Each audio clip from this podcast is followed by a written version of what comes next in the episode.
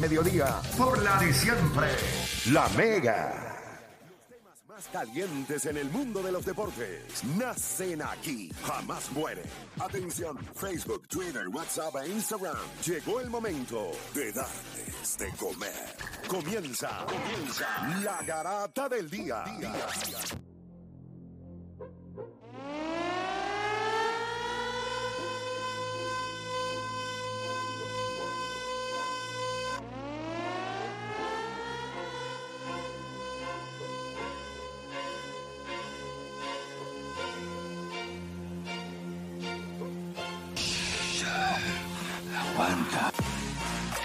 Vamos a darle por acá, comienza la garata del día. Vamos rápido con esto porque quiero que le metamos un ratito a este tema. Importante, ¿qué equipo se hubiese adaptado mejor al baloncesto de hoy día?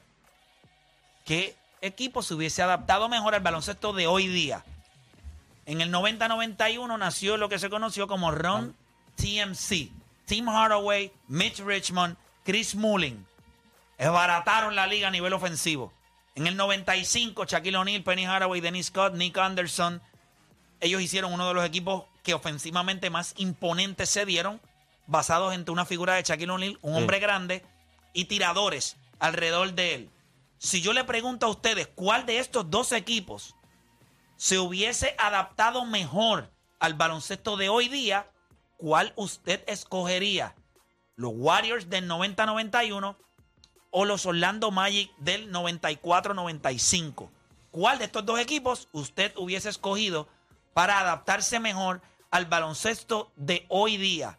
Quiero coger las líneas 787-620-6342. 787-620-6342. Voy a arrancar con Jeffrey de Ponce. Jeffrey Garata Mega, dímelo. Saludos, mi gente, bendiciones. Saludos, dímelo, Jeffrey. ¿Cuál de estos dos equipos tú crees que se hubiese adaptado mejor al baloncesto de hoy día? Ese mismo, mi santo, el que tú dijiste, el Orlando. El de Orlando. El de Orlando, ¿por qué razón? Que tú dijiste, dijiste los, digo los dos. Escúchame, escúchame, escúchame, escúchame. Espérate, primer, que no dispare de la gaveta, papá, tranquilo. Que no fui yo, fue Deporte De la gaveta, de la gaveta, no dispara la gaveta. Tranquilo.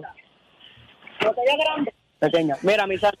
Pero papá, pero es que no puedo, Jeffrey. Esto- yo estoy contra el reloj. y tú Lo vas- quería grande, lo, te lo quiere grande. Está, está atendiendo un cliente. Voy contigo, Deporte. ¿Cuál de estos dos equipos para ti se hubiese adaptado mejor? Después de Deporte voy con la gente. 787-620-6342. Para, para, para mí, el, el que se hubiese adaptado primero, eh, eh, mejor, perdón, no primero, el que se hubiese adaptado eh, mejor es el de, el de Golden State. O sea, yo creo que eran tiradores. Chris Mullin en esta era estuviera metiendo eh, canastos de tres, de mid-range y el drive bien al canasto. Mitch Richmond hubiese hecho lo mismo. Ya tiraba triples, promediaba trein- sobre 30 y pico por ciento de, de, de, tres puntos.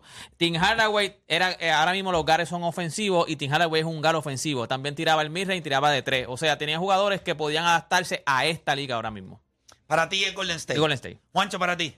Para mí ese mismo Golden State. Algo que se, se le olvida a la gente de ese equipo de, de Orlando que se construyó alrededor de Chuck. Era cuando también la línea de tres puntos la achicaron un poquito para que hubiese más ofensiva en la liga. Porque de, en esos 90, si tú miras y piensas equipos ofensivos así que eran explosivos, era ese de Golden State. Por eso es que fue tan famoso porque podías correr, tenían jugadores que pasaban muy bien el balón. O sea, Hardaway es un tipo de 20 y 10. En esta liga, cuenta con, con los dedos de la mano cuántos gares son 20 y 10.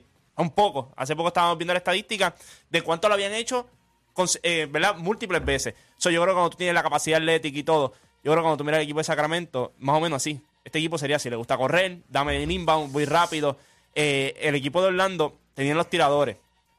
Pero hay que ver cómo esos tiradores también trasladan a lo que es la liga de ahora. Acuérdate que la línea de tres puntos es un poquito más chiquita, por eso intentaban más triples. A diferencia de ese de Golden State, que yo creo que habían tiradores puros, porque Chris Mullin es un tirador puro. Qué cosa Eh, que, O Dani. que ese equipo de Ron DMC es interesante porque hablas de números históricos ofensivos, sin embargo, el año que salen de Mitch Richmond, el próximo, este Marcinuni coge un, un boost en cuestión de puntos y terminaron con un mejor offensive rating que el año que, estaban ellos tres. ellos tres. Y el año que estaban ellos tres, terminaron últimos en defensive rating. O sea, que sí, ofensivamente están chéveres, pero serían unos Sacramento Kings, cochados por Don Nelson, que a pesar de que es uno de los coaches con más victorias, nunca ha ganado nada. De un tipo como Brian Hill, que se probó con Shaquille O'Neal. O sea, hablamos de Penny Haraway, que muchos solo así calamos aquí. Imagínate un gar atlético, con, con una, una liga ahora mismo repleta de gares. De un tipo como Dennis Scott, que, que es un spot of shooter. Nick Anderson también.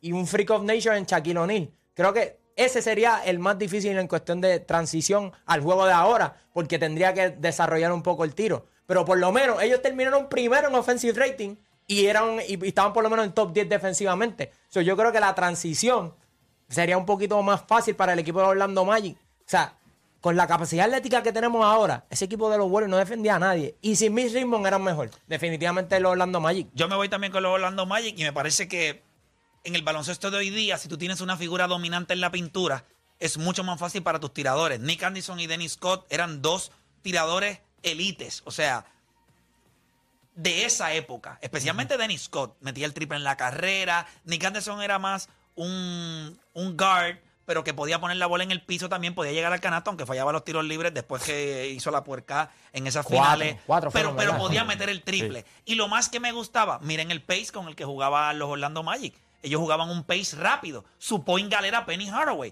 Era un tipo, mete un point guard de 6-7 en el baloncesto de hoy día. Shaquille joven. Tanto que nosotros hablamos de Alonso Ball. O sea, y Penny Hardaway no era un gran defensor, pero era un tipo demasiado largo. Podía jugar de espalda al canasto. Era un gran pasador. Y Shaquille O'Neal en el baloncesto de hoy día lo tendrían Lo que que, pa- lo que yo- doblar, triplicar. Yo creo que ese, ese es el, el- el outlier, ese es el que te, te coge el tema y te lo puede, porque yo pensaba en Shaquille, yo decía, es que Shaquille aquí ahora mismo estuviera, ¿quién va a gallar a Shaquille ahora mismo aquí? Conste Claro, que- aunque que- se y ¿Cómo juega quieres bajito. cogiste a Golden State? No, y que conste Porque, que- porque que- como yo o sea, pensaba también en, en cuestión de que abrir la cancha, ellos, ellos Y meten el decir, el mejor triple. jugador de ese era Miss Richmond. O sea, yo sé que Chris Mullin metía la bola, pero Miss Richmond era un asesino, un bucket getter a otro nivel. Pero la capacidad atlética también. Sí, pero Sí. Richmond era caballo. Por eso te digo, La capacidad verdad es que atlética. Chris Mullin era un spot-up shooter, estaba chévere y todo, pero no, no, no, chacho, hay que Pero, mencionar pero a- ¿cómo explicamos eso? O sea, se va a Miss Richmond y ese equipo mejora. O sea, Pueden y pasar- Pueden 55 pasar, juegos. que- también cambia, Pueden cambia, o sea, pasar cambia el muchas sistema cosas, de juego y cambia todo. así- Yo creo que ofensiva, ofensivamente, cuando tú eres un equipo potente ya y sea una pieza como él, yo creo que otros guys step up como hizo, eh, como hizo el europeo. Pero yo creo que. Pero, o sea, la- está Voy a coger llamada, a- Termino cuarto en la división, se va, ganamos la división. Voy a coger llamada 787-620-6342. Tengo a Jan de Ponce. Para los que están sintonizando, estamos preguntándole cuál de estos dos equipos se hubiese adaptado mejor al baloncesto de hoy día. Rom TMC, aquel equipo que tenía Tim Hardaway, Mitch Richmond o, eh, eh, y, y Chris Mullin, o los, o los Orlando Magic del 95, que tenían a Shaquille O'Neal, Penny Hardaway, Dennis Scott, Nick Anderson. ¿Cuál de estos dos equipos se adaptaba mejor al baloncesto de hoy? Tengo a Jan de Ponce. Jan Garata Mega. Sí, buenos días, muchachos. Buenos días, dímelo. Eh, yo me voy con los Orlando Magic por el hecho de que el equipo, comparado con los Warriors del 91, ese equipo de Orlando estaba más cerca de convertirse en un equipo all-time great, ya que o todo el mundo recuerda que pues, los bajaron en las finales, pero lo que nadie menciona es que ese equipo estuvo a punto en el primer juego de ganarlo, iban ganando por 20 puntos, que hasta los mismos jugadores de Houston dicen, si nosotros no ganamos este campeonato, este equipo de Orlando se va a convertir en la próxima dinastía de la NBA. Y por eso me voy con ellos, porque ellos estaban más cerca de convertir eh, en un equipo de todos los tiempos. Los Warriors tuvieron un buen run de un año, que y aún así ese año terminaron casi octavos en la liga, que por poco no hacen los playoffs. So, yo me voy con Orlando. Durísimo, gracias por llamar. Vamos con próxima línea por acá. Déjame ver. Ah, qué horrible se escuchó ahí. Vamos por acá rápido. Tengo a Josué de Trujillo Alto. Josué Garata Mega, dímelo. Bueno, bueno, yo pienso que, que los Warriors, porque como la pregunta es quién se adaptaría mejor al baloncesto de hoy en día, pues los Warriors. Si tienen mejor equipo, pues Orlando eh, iba a ser mejor equipo, más dominante.